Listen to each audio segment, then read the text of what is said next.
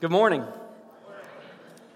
First of all, I want to say thank you. I was listening to the song there, and it said, What can we say? What can we do? But offer our hearts Lord, completely to you. I want to, I want to thank those of you who offer your hearts in service each and every week to make this gathering possible. Because I don't know about you, but I love it. I don't often get to stand up here and be this part of it, but uh, I'm usually out there with you guys, and I love the fact that so many people show up every Sunday, whether it's with the welcome team, whether it's with the kids' ministry, whether it's with the sound and lights, or uh, the instruments, uh, musicians. Uh, thank you so much for offering um, that um, to the Lord because it's a, it's a blessing to me. Other thing I was thinking that I wanted to say right uh, when I got up here was something that probably many of you were thinking as well. And generally, um, it, it kind of filled up a little bit when the, when the choir sat down. But this front section here is a little empty. And I thought one way to kill, uh, to fix a couple of problems is um, we could get people to come up here and we could warm up if we put a campfire right up here in the front middle. I don't know much. I was I was really wanting one this morning, I thought, man, that could solve two problems. We get people to come up and stay warm. Um, but I'm not going to complain because before long we'll be fanning. I know if we say it's too cold, but I'm going to do this a few times, just kind of like before a ball game, warm up a little bit, my hands before we get going. Uh, my name is Nick. I'm one of the pastors here. Thank you so much for joining us at Holland Chapel this morning. When you got your bulletin uh, this morning, hopefully you got one of these in it. And I just wanted to tell you what that was real quick. Um, a couple weeks ago, we had a new member class. We have them quarterly. And uh, what we do is, after our morning gathering, we go across the street to the Family Life Center. We have some lunch. We discuss, uh, after we have lunch, we take them into a classroom. Anyone who's interested in becoming a member at Holland Chapel, we discuss what a church is. Uh, we talk about why we need to be a part of one. Uh, we talk about what's expected when we are a part of one. And then we ask at the end, okay, if you think that you're all in, that you would like to become a part of Holland Chapel, just stay seated when we, uh, after we pray, stay seated and we'll come around and we'll hear your story of faith. We'll hear about where you got baptized at, or if you need to be baptized, and, and all the questions that you have. And uh, so we had this class a couple weeks ago, and we said just stay seated if you want to have a conversation. And we got to have, we being pastors, got to have conversation and hear stories of faith and baptism for these 22 folks who joined Holland Chapel a couple weeks ago. So I think we should praise the Lord for that. You can take that home with you, get to know some faces. We'll have another class in December, uh, so know that that is available to you in December. So um, it's just a, a, cool thing that we wanted to celebrate and offer you that so you can kind of get some names with some faces there. We're in the third week of our Exodus uh, series, Exodus. We're in the third week of it, and uh, just to kind of catch you up, if you haven't uh, been here the last couple of weeks, where we're at is Moses has heard from God.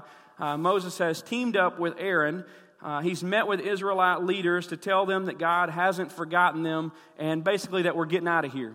And then I could see it uh, just, it seems like they're just a couple of steps away from looking back at Egypt and saying one of my all time favorite 1980s TV show lines. I could just see them walking out of Egypt and turning around saying, I love it when a plan comes together. Anybody know what show that's from? The A team, that's right, Hannibal. Hannibal would always say, I love it when a plan comes together. And his plans always came together. They could take a piece of uh, pipe and a peanut butter and jelly sandwich and turn the A team van into a tank, and they would get out of it. Problem is, that was TV show, not real life. And our plans don't always come together. They certainly didn't for Moses.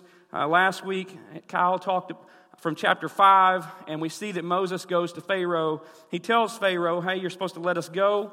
Uh, we're getting out of here. But Pharaoh pretty well just laughed at him and made their situation worse. His plan didn't come together. And that's where we're going to pick up in Exodus, Exodus chapter 5, verse 22. Open your Bibles to Exodus chapter 5, verse 22.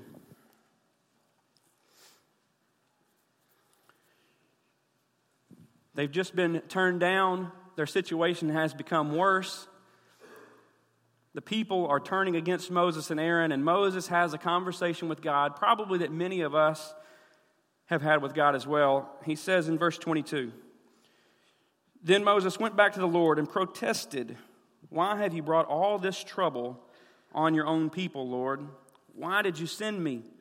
Ever since I came to Pharaoh as your spokesman, he has been even more brutal to your people, and you have done nothing to rescue them. Moses says, Why, Lord? Why? Why me? Why now? Where are you? Why didn't it work out like we planned? I don't know about you, but I've had that conversation with God before. Why? This is not the way I had envisioned it. This is not the way it was supposed to go down. We have that in common with not only Moses, but several other of our Bible heroes um, Joshua, Elijah, David. They all came to a point in their life when they said, Why, God? Why? Moses wanted faster results, he wanted fewer problems. Sounds familiar, right? We want faster results, we want fewer problems. We want to get out of here, we want our plans to come together. See, I think we all, at some point in our life, we have plans for our relationships, how they're supposed to work out. Not just boyfriend, girlfriend, husband, wife, but maybe family members, maybe friendships. We have plans for our finances, when we're going to retire, when we're going to be set up, when we're going to um, climb that, uh, that, that ladder at the job, when we're, when we're going to advance in our career. We have plans for these kind of things, plans for life. But too many of our plans end with us having that conversation with God, saying, Why, God? Why? Why now? Why didn't it work out? Why? And we're surprised when those things don't work out like we planned because we had it all figured out. We saw the end. We knew where we were going. We knew how it was going to turn out. And we find ourselves being surprised. Well, one thing we can learn from this passage of Scripture and many others throughout the Bible is God is not surprised. God's not caught off guard I found this as I was going back through the story. And if you want to turn back a couple pages, you can, or I think it'll be on your screen. Exodus chapter 3, when Moses first hears from God about the plan. Exodus chapter 3, God's telling Moses what to do, telling him to go tell Pharaoh all that he's supposed to say, let my people go. And I found it very interesting to find this part in the story that Moses had forgot about. Exodus chapter 3, verse 19. Towards the end of God's conversation with Moses here, this is God speaking, and he says, But I know that the king of Egypt will not let you go unless a mighty hand forces him. So I will raise my hand and strike the Egyptians, performing all kinds of miracles among them. Then at last he will let you go. At last he will let you go. There was more to the, to the plan. For some reason, Moses thought when he went up there that all of a sudden he was going to say, Let my people go, and Pharaoh was just going to let them walk out. But God told Moses from the beginning, I'm going to have to do all these miracles, I'm going to have to do all these wonders, and then at last, he will let you go. But Moses had left that part out. I thought about how this relates to us in our life and how many times we leave parts of God's word out. God's word tells us not to get in a relationship with an unbeliever. God's word tells us to give back to him what is his. God's word tells us not to compromise our values. God's word tells us to seek first his kingdom and his righteousness. But far too often we leave those parts out of our plans and then we wonder why they don't work out like we thought they were going to, and then we end up saying, Why God? Moses had been told all this was going to happen. He said, God told him from the beginning, but I know the king of Egypt will not let you go unless a mighty hand forces him. Then at last he'll let you go. Moses got it in his head that he's going to walk up and say, Let us go, and we're going to be walking out of here. God wasn't caught by surprise. Let's look at what God's response is in Exodus chapter 6. Flip back over. So Moses has gone to God. He's honestly told him uh, his feelings. He's not sinning in that, he's just being honest. He's just being honest. God, I, I, here's the cool thing Moses went to the right person, right? Last week, the Israelite foreman, they went to the Pharaoh for the fix. They went to the, the wrong master. Moses goes to God. He goes to the right person. He goes to the person who can help him. And here's what God says in verse number one. Then the Lord told Moses, Now you will see what I will do to Pharaoh. When he feels the force of my strong hand, he will let the people go. In fact, he will force them to leave his land. He says he's going to feel my strong hand so much so he's going to force you out of here. You're not going to have to ask. He's going to say, Get out of here. Verse 2 And God said to Moses, I am Yahweh the Lord. I appeared to Abraham, to Isaac, and to Jacob as El Shaddai, God Almighty, but I did not reveal my name, Yahweh, to them. And I reaffirmed my covenant with them. Under its terms, I promised to give them the land of Canaan where they were living as foreigners, you can be sure that I have heard the groans of the people of Israel who are now slaves to the Egyptians, and I am well aware of my covenant with them. So, first of all, God reminds Moses what he had originally said was going to happen. He tells him, Now you're going to see what I'm going to do to Pharaoh. He's going to feel the force of my strong hand. He reminds Moses what he'd already told him, and then he, he reminds Moses who he is. Not that Moses needed to be reminded. Like I said, Moses went to the right person. Moses went to the person who had control of the situation, who had made a promise, and who was going to keep that promise. He says something interesting. God says that he had appeared to Abraham and Isaac and Jacob as El Shaddai, or God Almighty. Basically, what he's saying there is they knew me as the great I am. They knew me as all sufficient, as all powerful. He says, I'm going to reveal something uh, new about myself here. You're going to know me as the one who is there with you till the end. You're going to be the one who knows me as the, the promise keeper. Now I'm going to be known as the God who performed what he promised, the God who perfected what he had begun. And then how sweet is, number, is verse number five to us. You can be sure that I have heard the groans of the people. How many times have you just groaned and, and moaned and ached for God to hear you? And it's so comforting to know that God hasn't forgotten us. God cared about them, He cares about you. God doesn't forget His promises. He tells Moses, I'm well aware. You can be sure that I've heard the groans, and I am well aware of my covenant with them. God hasn't forgotten what He's promised He would do in our lives, what His, what his Word promises that He'll do for us. We're the ones that forget it sometimes. There's a couple of neat Psalms on your screen Psalm 145, verse 13. Says, The Lord always keeps His promises, He is gracious in all He does. Always keeps His promises. In Psalm 119 says, Your promises have been thoroughly tested. And that is why I love them so much. Tonight in HC groups, one of the questions is which, are, which promises of God do you find yourself leaning on? Which promises of God do you um, enjoy the most? And so I'm giving you a little heads up time to think about those. We thought it would be a neat time in group discussion tonight to talk about those promises in God's Word that mean the most to you. The psalmist says, Your promises have been thoroughly tested, and that is why I love them so much. Here's the key our plans have got to be founded on God's promises.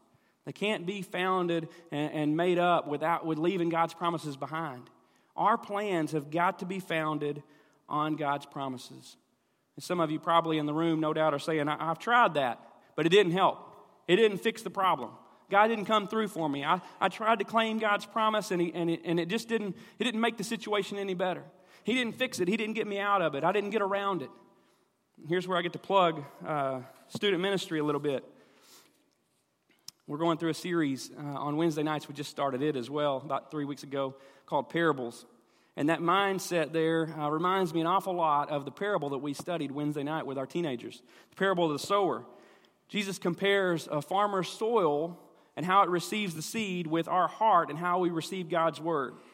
And he has this one example of the rocky soil. And the rocky soil doesn't mean, and I used to think it just meant that the seed landed on a, on a pebble there in the, in the field.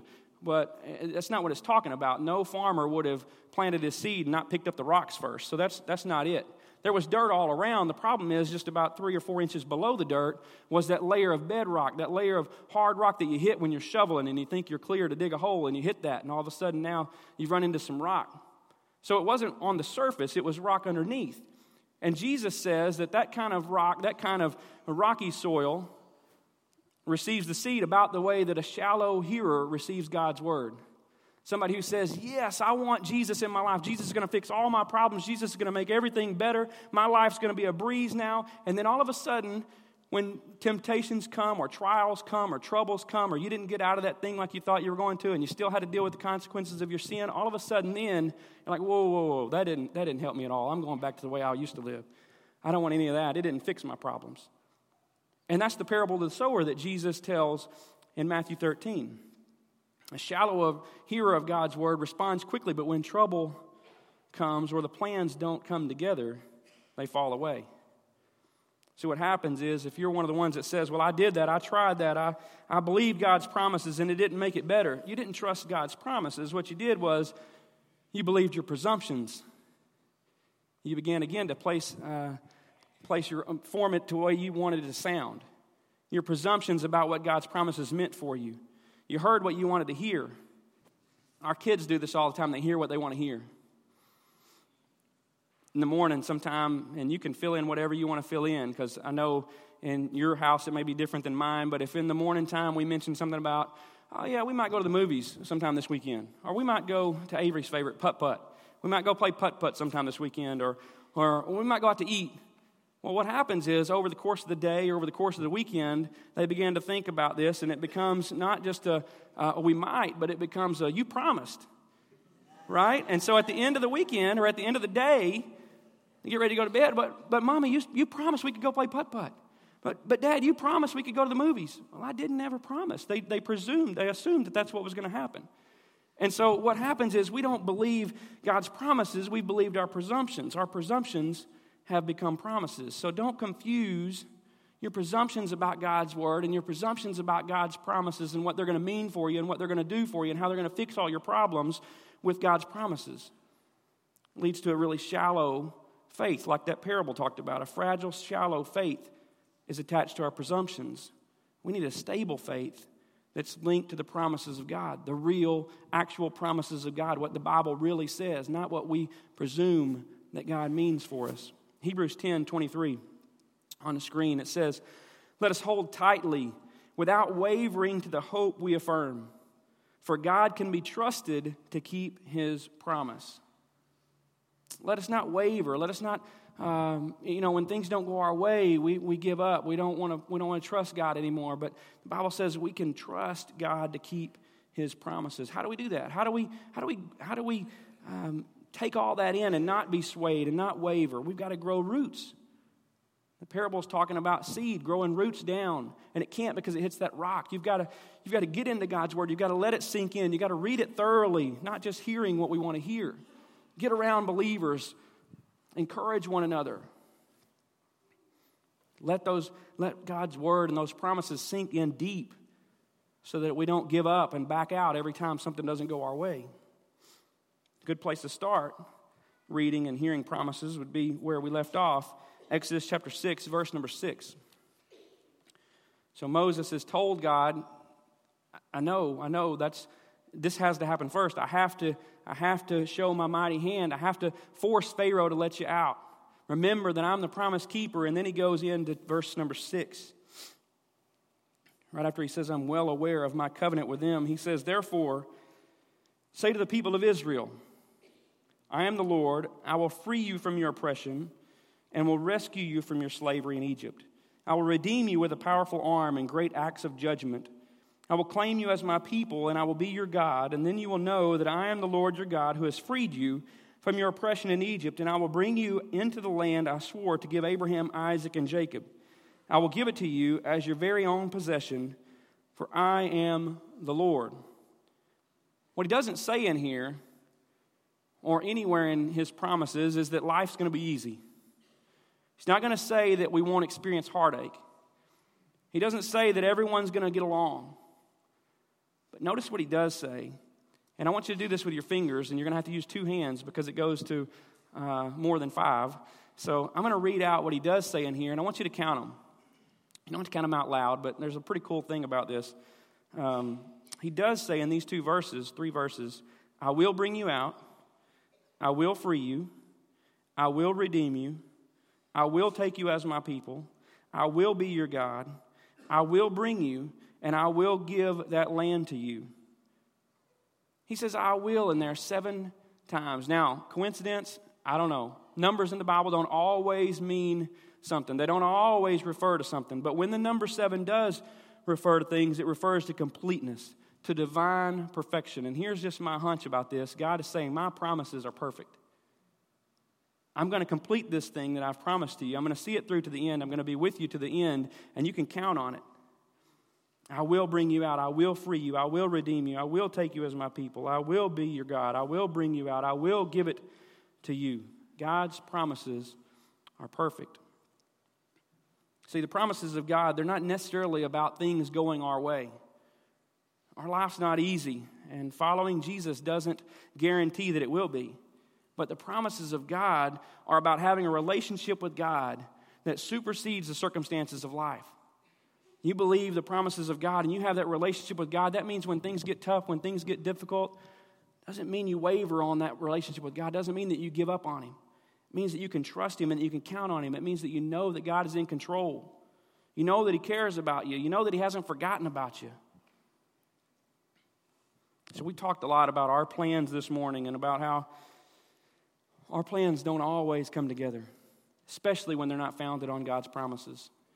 And sometimes our plans turn into, uh, they, they, they develop into presumptions instead of leaning on God's promises. What about God's plan? There's a couple more verses I want to share with you. This one's on the screen as well. God's plan. What about God's plan? Ephesians chapter 3, verse 6. Paul makes it pretty obvious. He said, This is God's plan. Both Gentiles and Jews who believe the good news share equally in the riches inherited by God's children. Both are part of the same body and both enjoy the promise of blessings because they belong to Christ Jesus. This is God's plan.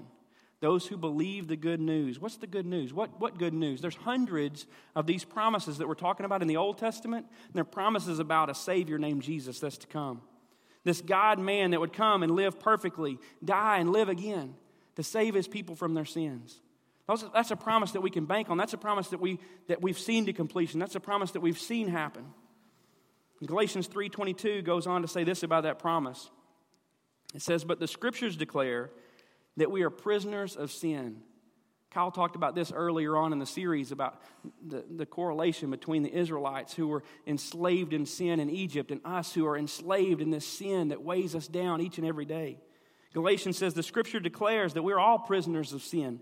So we receive God's what? God's promise of freedom only by believing in Jesus. You see, the same way that God wanted to, to, to, get the people out of slavery, they wanted, He wanted to free them from slavery, take them as His people, be their God, bring them out. That's what Jesus came to do for us. Jesus came to bring us out, to redeem us from sin, to free us from sin, to lead us into a new life. It's a perfect picture. So we, we think that sometimes we'll read a part of the Bible and we think, ah, oh, that was for the Israelites and Egypt and slavery, and that doesn't really apply to us. But what God was doing is He was showing us what Jesus was going to come and do for us. Don't trust your presumptions or depend upon your plans. Trust the promises of God. You're going to get to talk about those in groups tonight. A next step for you today, next step, I think it'll be on the screen as well, is to trust God with blank based on his promises. See, this looks totally different for everybody in the room. We're all going to have a different thing to put in there. Some of us, we need to trust God with the relationships. There was a young lady that came in Friday. Um, she needed some help, and, and she had help around her, but she, she, all of her relationships had fallen through with her parents, with her, her siblings. And, and I, said, I simply said, Look, relationships are tough, but you've got to figure out a way to make one of these things work. You've got to figure out a way to make one of these relationships work so your life can get on the right track. Somebody in this room might need to trust God with their relationships based on His promises. Somebody might need to trust God with their finances based on His promises. You've been trying to do it your own way. You got to get into the Word of God and see what God promises you and base that, make your plan around those promises. Trust God with your career, trust God with your children. Several of us need to do, I, I need to do that and trust God with our kids. Trust God with our health. Trust God with your eternity based on his promises. What promise? The Bible says, Whosoever calls upon the Lord will be saved. If you're here this morning, and, you, and, we're talking about trusting God for all these things, but you've never trusted God with your eternity. You've never placed your faith and trust in Him and made Him the Savior, the Lord of your life. You got to get that done before you can trust Him with all this other stuff. You got to get that right. Somebody in the room might need to trust God with their eternity based on the promise that whosoever shall call upon the name of the Lord shall be saved. And what that looks like is recognizing that we're sinners. I loved it last week when Kyle said, This message is for everybody who's messed up in sin. And everybody in the room could perk up because it, all, it was related to all of us. We've all sinned and fall short. The problem is, Uh, the difference is that some of us have said, Jesus, I can't handle this sin. I can't, I can't save myself, and I need you. Recognizing that God sent Jesus to come to earth to live perfectly, to die for us, to, to rise again, to conquer death, so that we could live forever with Him. Not only in the next life, but here, we can know that He's with us. We can know that He will be with us through all these circumstances, through all these difficulties, and that we can count on His promises. So trust God with something this morning. Grant challenge you to take something home with you. I don't know what it is. I don't know what God's speaking to you this morning. Maybe this morning you know that we've got a baptism date coming up. October the 8th, I believe it is. And you need to you just need to step out and say, look, I'm tired of, of pretending. I'm tired of not telling people that I'm a, that I'm a Christ follower. I'm tired of not doing that. And I, I'm going to make my faith public through baptism. Or maybe you need to be challenged to trust God with one of these things that we've talked about. Or maybe you just need to get back into the Word of God and see which promises is it, which promise is it that I need to, to start to make my plans around? Which of God's promises can get me through this week? Maybe that's some of you. Would you stand with me and let's pray? Heavenly Father, thank you so much for these people in this room, for the families that are represented. Lord, thank you for bringing us together to celebrate, to worship, and to honor you. But Lord, collectively, we thank you for Jesus. We thank you for loving us so much. We thank you for not giving up on us. We thank you for uh, not forgetting about us, for hearing our groans, for understanding when we say why, for your patience, for your mercy, for your love. Lord, we thank you. I pray that if there's one in this room today that doesn't know you as their Savior, that they would make that all important decision, that life changing decision today to place their faith in you. And Lord, I pray for anyone in here that just needs some help to get through this week, needs something so they can rest their head tonight and and be assured that everything is going to be okay. Lord, I pray that they would trust the promises that you give us in your word. Please move among your people today. In Jesus' name I pray. Amen.